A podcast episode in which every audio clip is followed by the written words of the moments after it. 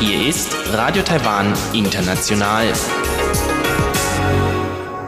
Zum 30-minütigen deutschsprachigen Programm von Radio Taiwan International begrüßt sie Eva Trindl. Folgendes haben wir heute am Samstag, dem 3. April 2021 im Programm. Zuerst hören Sie einen Beitrag von Ilon Huang und Henning Meyer über das Qingming-Fest, an dem man den verstorbenen Ahnen gedenkt. Danach gehen wir wieder auf Reisen. Heute geht es mit Ilka Welt und Christiane Blom zum Foguangshan Kloster, einem buddhistischen Kloster in Kaohsiung. Nun zuerst ein Beitrag über das Qingming Fest. Herzlich willkommen, liebe Hörer und Hörer, zu der heutigen Ausgabe von Blickpunkt. Begrüßen Sie am Mikrofon Henning Meyer und Ilon Huang. Ja, Henning, Qingming-Jie Kuaile. Was ist Qingming-Jie für ein Feiertag? Qingming-Jie ist der Totengedenkfeiertag. Mhm im chinesischen Kulturkreis. An dem Tag besucht man die Gräber der Verstorbenen, macht das Grab sauber. Haben die dir Freunde was drüber erzählt mal, was sie da machen müssen? Äh, nicht viel, aber viele meiner Freunde haben mir erzählt, dass sie quasi die Gräber ihrer Großeltern oder Urgroßeltern quasi nur an diesem Tag, im, also nur einmal im Jahr quasi besuchen mhm. und dann eben quasi volles Programm Grab sauber machen und äh, Gaben ablegen, Papier ja. verbrennen. Ja, also es ist ja oft so, dass vor allem jetzt, wenn du Freunde hier hast, die in Taipei wohnen, die kommen ja vielleicht nicht aus Taipei, sondern die kommen aus dem Süden oder kommen vielleicht auch aus einem abgelegenen Ort oder so. Und für die ist es schwierig, dann regelmäßig so zum Grab zu kommen. Und, und dafür ist dann halt so dieses diese Timinti, dieser, dieser Tag eben eine passende Gelegenheit, dann mal hinzufahren. Und tatsächlich ja die Gräber sauber zu machen. Das ist tatsächlich, vor allem wenn die eben, wie du sagst, nur einmal im Jahr dahin gehen oder so, dann vor allem wenn das diese alten traditionellen Friedhöfe sind, sind die halt ziemlich vollgewuchert. Ne? Und da kannst du dir vorstellen, dass man dann tatsächlich da einiges machen muss, um die sauber zu kriegen. Aber vielleicht sollte man dazu sagen, dass anders als in Deutschland sind die eigentlich zugemauert. Also da gibt es keine Blumen, die man gießen muss. Genau. Deswegen, ja. also wenn man das als Deutscher vielleicht hört, nur einmal im Jahr, dann ja. äh, sind die Blumen ja vielleicht verstorben. Ja, richtig, genau. Diese traditionellen Gräber, die sind dann sehr äh, zugemauert, genau. genau. Und, äh, aber weil die dann so in der Wildnis bisschen sind, ich meine, es ist ein riesiger Friedhof und so, aber da wachsen dann halt andere Pflanzen und dann wachsen die da halt dann zu. Ich selbst habe auch noch nie ein Grab sauber gemacht. Ich bin da Gott sei Dank um diese Pflicht äh, rumgekommen bisher, weil meine eigenen Vorfahren oder eben Familienmitglieder, die eben schon verstorben sind, die sind eingeäschert worden. Das heißt, die liegen in so einem Turm sozusagen auf dem Friedhof und die sind halt fein säuberlich in einem großen Saal in der Urne bestattet. Und da müssen wir halt nichts sauber machen. Und da es aber hier ungefähr eine Stunde von Taipei aus entfernt liegt, gehe ich da zum Beispiel mit meinen Cousins oder so drei, vier Mal im Jahr hin. Ja, aber wir müssen da nicht sauber machen. Aber das mit dem Saubermachen, äh, das habe ich von Freunden gehört oder auch von meiner Frau, als sie doch früher mit ihrer Familie das sauber gemacht hat. Heutzutage lassen sie das machen, weil die Familie ist halt schon, oder die Eltern sind halt schon ziemlich alt und für die Kinder ist es dann auch ein bisschen schwierig, da hinzukommen. Aber da muss tatsächlich oft manchmal richtig Hand angelegt werden. Ja, also viel Unkraut und so weiter weggemacht. Das ist manchmal tatsächlich harte Arbeit. Aber dann werden doch trotzdem noch äh, hier Obst, Früchte, wird doch trotzdem äh, auf die Gräber gelegt, ne? um, um die Vorfahren. Ja, und das ist tatsächlich ganz interessant. Mir hat mal ein Experte erklärt, dass man anhand der Obstopfergaben auf dem Grab erkennen kann, ob es sich um Han-Chinesen oder Ureinwohner handelt. Und zwar Han-Chinesen bringen ihre Opfergaben, also auch Obst oder auch andere Sachen, aufs Grab und geben dann den Toten oder den Vorfahren und den Geistern eine Zeit lang die Möglichkeit, sich an diesen Opfergaben zu laben. Und danach wird das wieder eingesammelt. Und so machen wir das zum Beispiel auch, wenn wir zu den Urnen unserer Familie gehen. Die Ureinwohner hingegen lassen das Obst wohl so lange liegen, bis es eben verrottet oder vielleicht auch von wilden Tieren aufgefressen wurde. Und so kann man dann wohl an der Situation des Obstes auf den Gräbern sehen, ob es sich bei der Familie um Han-Chinesen oder um Ureinwohner handelt. Ja, das war so ein kleiner Einblick in den heutigen Feiertag, den Qingming-Jie, auf Englisch Tombsweeping Festival, auf Deutsch vielleicht Grabfegetag. Und damit verabschieden wir uns für heute. Am Mikrofon waren Henning Meyer und Ilon Huang.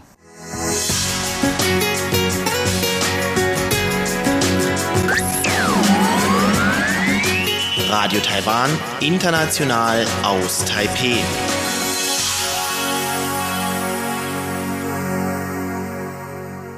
Nun geht es weiter mit Reise durch Taiwan. Heute reisen wir mit Ilka Wild und Christiane Blom zum buddhistischen Kloster Fo Guangshan in Kaohsiung.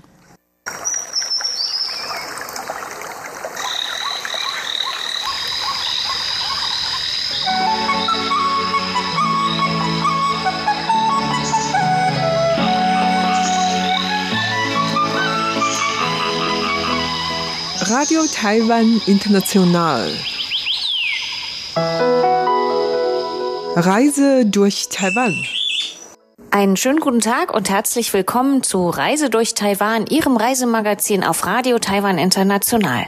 Mein Name ist Ilka Wild und heute möchte ich Sie mit in den Süden nehmen, auf eine Reise zu einer religiösen Stätte auf Taiwan, eigentlich die wichtigste ich möchte mit Ihnen heute zum Foguanshan fahren und möchte das nicht alleine machen, sondern gemeinsam mit Christiane Blom. Guten Tag. Hallo Ilka. Christiane ist ja Spezialistin auch für Reisen auf Taiwan. Sie hat eine Reisewebseite und einen Blog und schreibt auch über ihre Erfahrungen ihrer Reisen in Taiwan immer sehr ausführlich. Nicht nur Fotos, die sie dort macht und einstellt und ein bisschen was zur Geschichte, sondern ganz praktisch, wie man dorthin kommt und ja, wie man sich dort bewegt. Christiane, du warst selber auch schon auf dem Vorgangshan, ne? Ja, wir waren im letzten Sommer in Kaohsiung und ähm, vorher waren wir in Tainan und auf dem Weg nach Kaohsiung sind wir dann zum Foguanshan gefahren. Foguanshan ist etwas, was man hier auf jeden Fall kennt, mindestens vom Hören sagen. Ich muss aber sagen, dass es viele gibt, die dort noch gar nicht waren. Das kennst du auch viele, die sagen, ah, Vogelnschaden habe ich schon mal gehört, aber eigentlich war ich noch nicht dort? Ja, klar. Ich denke, das Bild von dort, zumindest vom Kloster, hat so jeder vor Augen mit dem stehenden Buddha und den vielen kleinen Buddha-Figuren drumherum. Das habe ich auch schon gesehen, lange bevor ich überhaupt nach Taiwan gekommen bin, als ich mich das erste Mal so ein bisschen schlau gemacht habe übers Land. Aber wenn du dann tatsächlich Leute fragst, die hier schon länger äh, wohnen und leben, die sagen dann, oh nee, das steht auch noch auf meiner Bucketlist, aber geschafft habe ich das noch nicht nicht. Genau, dafür gibt es nämlich einen Grund. Das ist ein bisschen versteckt, das Ganze, oder? Das ist versteckt. Es liegt halt nicht direkt auf den Highways, wo man sagen kann, oh, da komme ich jetzt direkt dran vorbei und ähm, dann kann man mal eine kleine Rast machen oder einen kleinen Stopp.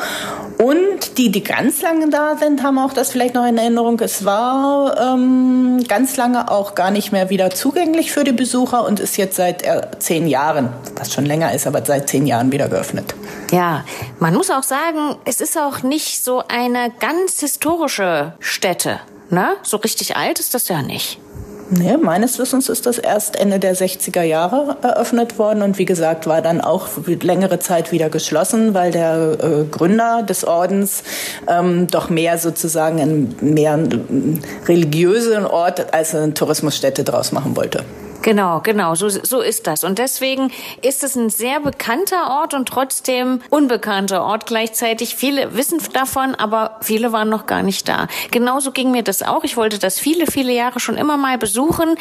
Als ich hier noch ziemlich immobil war, also nur ausschließlich auf öffentliche Verkehrsmittel ähm, angewiesen war und als Studentin, wo du wirklich nur mit dem Bus oder mit dem Zug fährst, war das fast, fast unmöglich, weil man muss wirklich eine, mindestens eine längere Taxireise einplanen, um da hinzukommen? Also mit öffentlichen Verkehrsmitteln liegt es nicht gerade nah. Mhm. Du kannst jetzt mit, mit, ja, mit dem HSR bis äh, Zuying, also bis Kaohsiung fahren und ich habe mal recherchiert, du könntest auch dann mit dem öffentlichen Bussen weiterfahren. Also es ist alles machbar für einen kleineren Preis, aber im Prinzip ist es natürlich sehr bequem, wenn du mit einem ähm, Auto oder mindestens mit dem Roller von Kaohsiung dahin fahren kannst. Ja, genau, weil es eben auch so ziemlich ziemlich zwischen Kaohsiung und Tainan liegt und da jeweils von den Städten immer so ein bisschen in der Peripherie.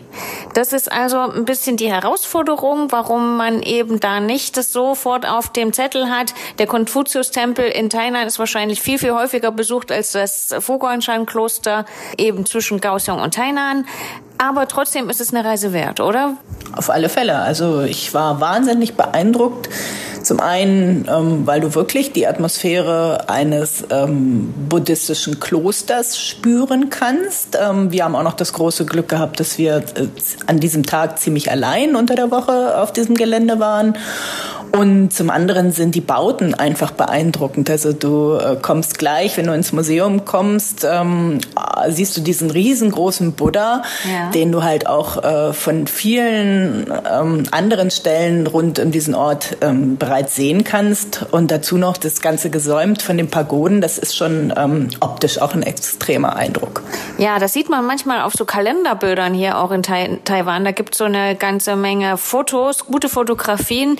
Das ist eine der größten Buddha-Statuen hier auf Taiwan die hier in diesem Museum steht. Ist auch, wie gesagt, nicht besonders alt. Also kulturhistorisch ist das, glaube ich, nicht so unbedingt das, wo der Kulturhistoriker aus seinen Turnschuhen hüpft. Aber es ist auf jeden Fall etwas, was gut aussieht und was eben auch so eine sehr religiöse Bedeutung für diejenigen hat, die eben dieser buddhistischen Richtung angehören. Ich kann dir da nur zustimmen. Also ich glaube, man muss einfach hinfahren, um ähm, ungefähr nachvollziehen können, was wir jetzt versuchen hier zu beschreiben. Also genau. der Eindruck eines jeden selbst vor Ort zählt da, glaube ich, mehr.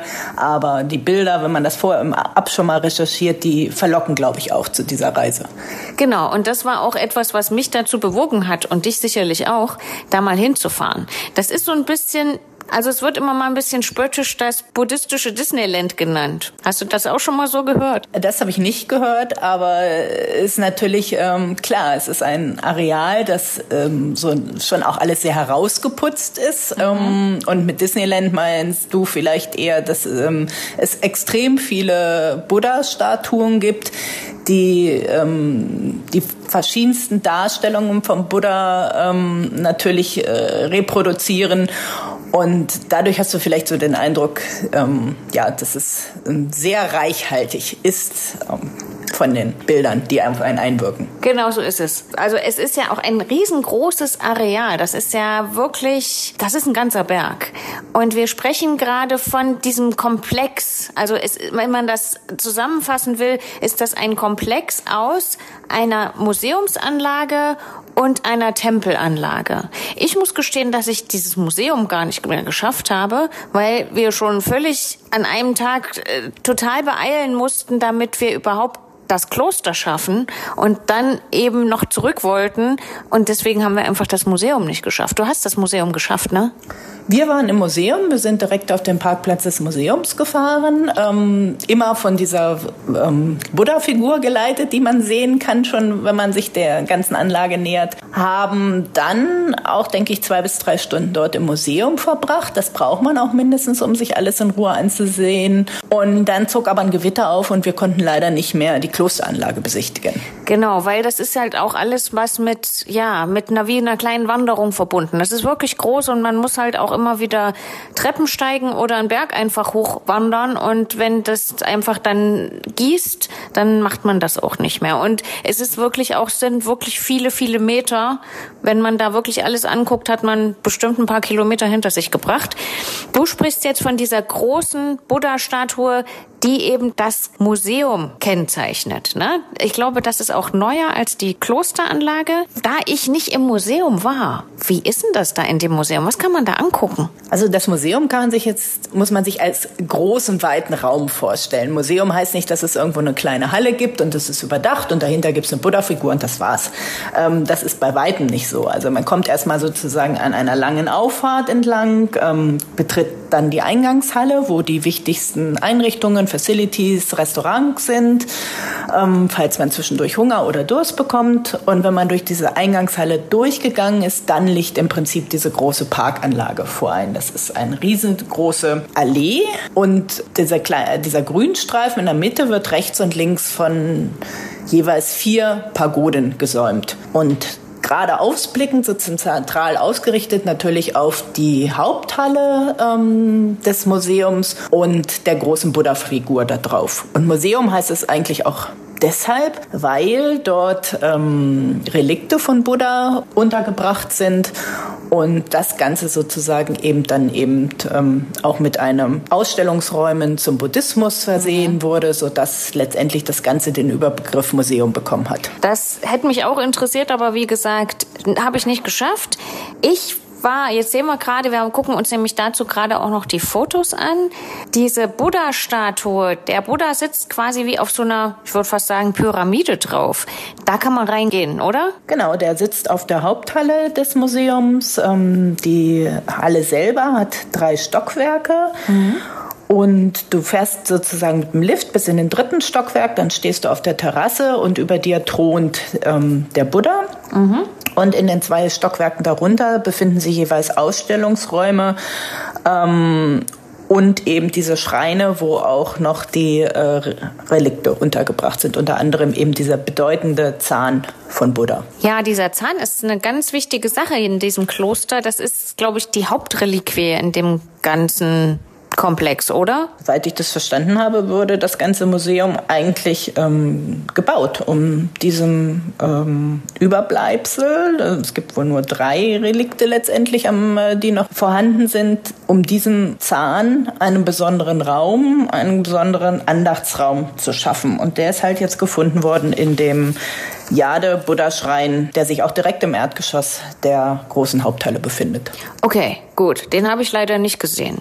Ich habe es anders gemacht. Ich bin auf den alten Parkplatz gefahren und wir sind dann einfach hochgelaufen auf diesen Tempelberg. Wenn man diesen Tempelberg hochläuft, es ist alles ganz gut ausgeschildert, kommt man zuerst, das muss man auch wissen, an so einer Art Grabstätte vorbei. Und das ist auch eine interessante Sache, die man so in Deutschland vielleicht auch nicht so gut weiß oder kennt oder wie wir das auch ganz anders machen.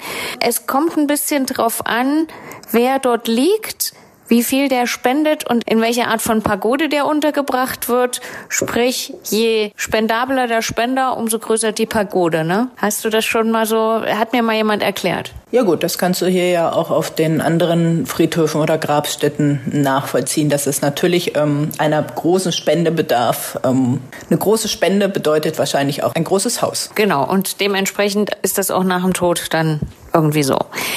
Also, man kommt da an so diesen Pagoden vorbei, sieht sehr dekorativ aus, sind aber Gräber. Dann geht man eigentlich nur weiter auf einen so eine kleine Anhöhe und da gibt es einen Buddha, der ist nicht ganz so groß wie der auf dem Museumsberg, aber nicht weniger eindrucksvoll, denn der ist nicht ganz allein.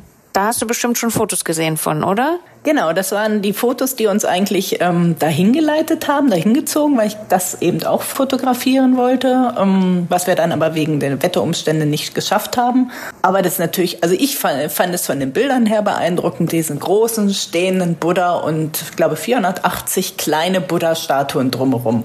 Ja. Und ähm, das ist schon, also wenn da die Sonne drauf fällt und dieses goldfarbene glänzt, das ist schon von sich aus eine Reise wert. Genau, genau. Und das ist uns auch so gegangen, denn das ist wirklich extrem dekorativ und dann kann man ganz, ganz, ganz viele Fotos machen.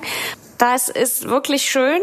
Der Buddha ist nicht ganz so groß. Nee, es ist bei weitem nicht so groß wie der auf dem Museum. Der ist auch wie aber auf dem Museum oberhalb einer einer Halle oder etwas, wo man unten durchgehen kann. Und auch in dieser Halle sind nochmal Buddha-Statuen beziehungsweise kleinere Buddha-Darstellungen zu besichtigen. Teilweise auch sehr alt. Ich glaube, da sind in dem Kloster sind somit die älteren religiösen Elemente zu finden. Es gibt zu jeder Sache ein bisschen eine Erklärung und das ist auch das, was dieses, nicht das Museum, sondern alleine das, das Kloster ausmacht, dass es unheimlich viele kleine so Pagoden, kleinere religiöse Stätten gibt, wie so kleine Kapellen, Schreine und bei jedem so ein bisschen was anderes zu entdecken ist. Ich glaube, das macht auch so den Reiz aus bei diesem ganzen Kloster. Ansonsten, ich glaube, dass sich das Museum schon ziemlich unterscheidet von dem Kloster, denn das Museum sieht so ziemlich aufgeräumt aus. Also da ist alles sehr klar, oder? Kannst du da so ein bisschen den Eindruck nochmal beschreiben, Christiane? Ja, so genau das ist, also es ist tatsächlich wie in einem Museum. Es ist alles ähm, ausgeschildert. Du kriegst auch, du kannst dir einen Audioguide ausleihen. Du kannst, wenn du vorher ähm, anfragst, auch eine englischsprachige Führung bekommen. Wobei, was mich auch gewundert hat, ziemlich viele Personen auf der, äh, wir auch auf der Anlage getroffen haben, also Mönche oder Nonnen, die ähm, Deutsch sprechen. Und ähm, wie gesagt, du wirst dort sehr gut durch die Anlage geleitet. Ähm, es ist alles erklärt, was man ja auch nicht immer überall findet. Und du hast aber trotzdem die Möglichkeit, dass du viele Orte findest, wo du zum einen recherchieren kannst, wo du dich auch selber mal hinsetzen kannst, dir entweder über einen QR-Code was runterlädst, deinem Audioguide folgst, dir einfach jemanden auch fragst, ähm, wenn du etwas nicht verstehst. Aber du kannst auch so ein bisschen so diese spirituelle Atmosphäre aufgreifen. Ja. Und das, glaube ich, das hast du in einem Museum sonst normalerweise nicht. Mhm. Du findest Orte, wo du dich zurückziehen kannst. Das mhm. ist natürlich auf der Klosteranlage viel mehr gegeben, weil du dort ja auch tatsächlich ähm, dem, das Leben des Ordens so ein bisschen teilen kannst. Aber es ist auch ähm, an Tagen, wo nicht so viel Besucherverkehr ist, innerhalb des Museums möglich. Und das fand ich ähm, beeindruckend, einfach mal mit sich und Buddha alleine zu sein. Ja, okay. Und es ist, wie gesagt, auch sehr aufgeräumt. Das ist der Klosterberg, also ist es jetzt nicht, nicht aufgeräumt, aber es ist weniger clean. Also es ist, an jeder Ecke ist irgendeine Kleinigkeit. Es gibt hier so ein kleines Gärtchen, da wächst irgendwas es ist ja auch, wie gesagt, eine Wohnstätte für die Leute da. Man sieht hier, ist irgendwie sind Leute, leben Leute. Dann gibt es auch noch eine ganze Menge Veranstaltungsräume. Auch es werden dort Seminare abgehalten. Wir haben so eine ganze Gruppe gesehen, die gerade zu ihrem Seminarort liefen. Das ist wirklich sehr in Betrieb. Und obwohl auch wir unter der Woche da waren, war bei uns relativ viel los, was, was das betraf. Das Ganze lebt auch unter der Woche. Weil du es gerade sagtest, das Thema, ähm, da sprachen sogar viele Deutsch. Das ist ja ein ganz internationaler Orden, ne? Hast du das ähm, so, das hat man sehr in dieser Klosteranlage gesehen. Äh, du hattest also Leute gefunden, die Deutsch sprachen, auch noch irgendwie andere Sprachen. Hast du das mitbekommen? Wenn ich mich richtig erinnere, wird auch Italienisch und Spanisch gesprochen.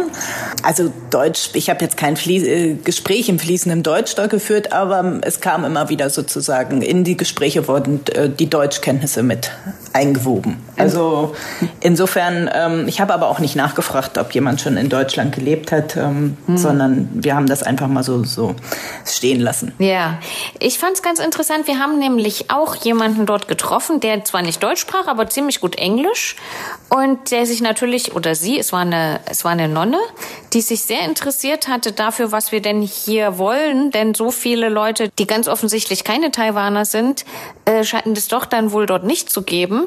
Das war ganz interessant, denn sie erzählte so ein bisschen und man konnte das dann auch später in einem der Gebäude sehen, wie dieser Orden organisiert ist und wie der auch lebt oder, oder sein, sein Leben gestaltet. Es ist nämlich so, dass das eine ganz internationale Organisation ist. Die haben ganz viele Filialen, möchte ich mal sagen. Filialen, ne? 200 Tempel. Ja. Tempel auf der ganzen Welt soll es mittlerweile geben.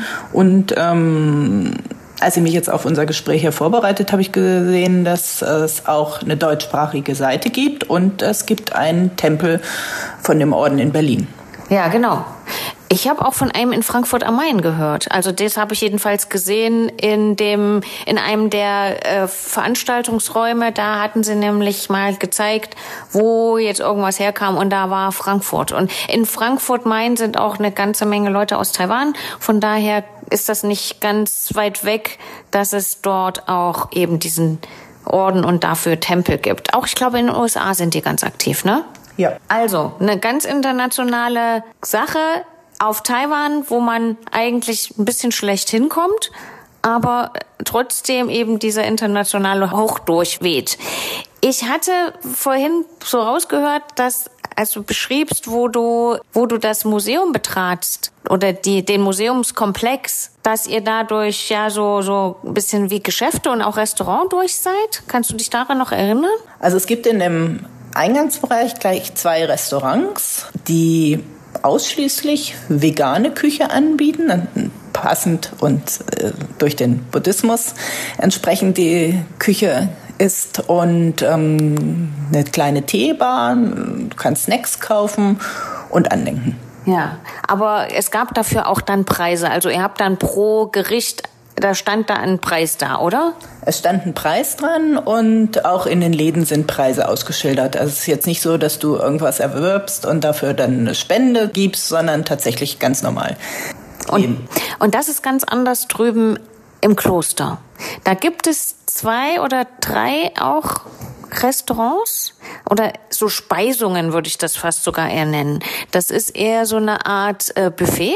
Dort gibt es, also das ist auch, wie soll ich sagen, ich glaube, das ist auch für die Leute, die dort gerade leben, aber auch für Bedürftige. Ich habe dort einige ältere Leute gesehen, wahrscheinlich aus der Umgebung, die dort einfach essen. Und die Damen, die dort ähm, hinterm Tresen stehen, sind auch keine Mönche, sondern das sind dort Leute, die dort aushelfen. Und was ich ganz interessant fand, es war nirgendwo ein Preis zu sehen. Und auf Nachfrage hieß es dann, du zahlst, was du meinst, bereit zu sein, für das Essen zu geben. Also das ist eher so im Spendenverfahren. Ne? Das heißt aber auch, wenn ich nicht genug Geld habe, kann ich dort auch für, also für umsonst essen. Das war auch, glaube ich, wäre kein Problem gewesen.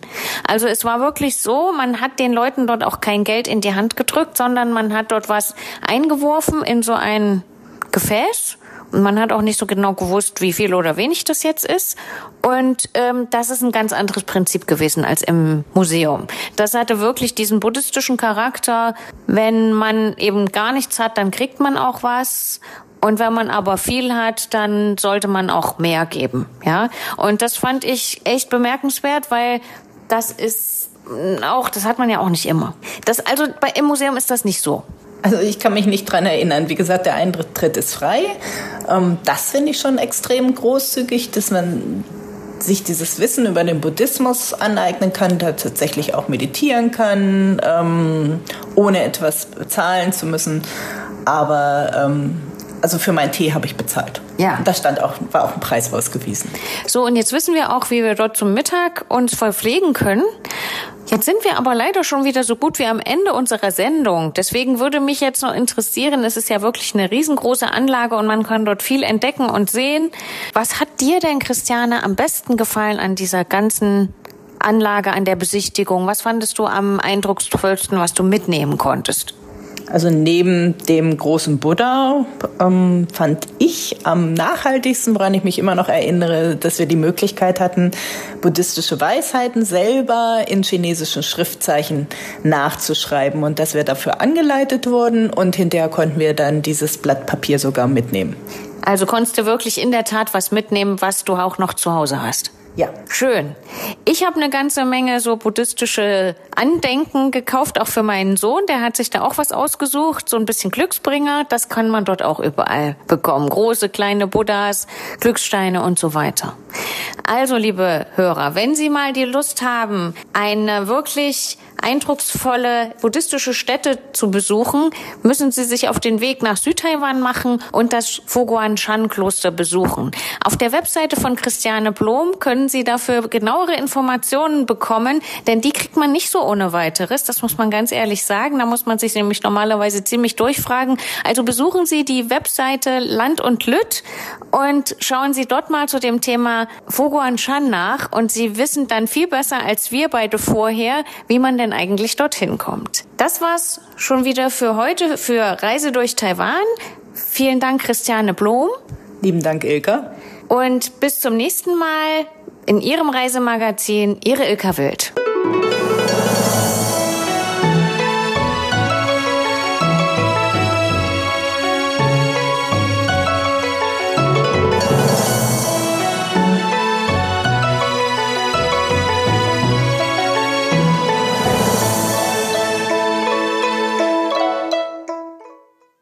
Sie hörten das deutschsprachige Programm von Radio Taiwan International am Samstag, dem 3. April 2021. Unsere E-Mail-Adresse ist deutsch.rti.org.tv.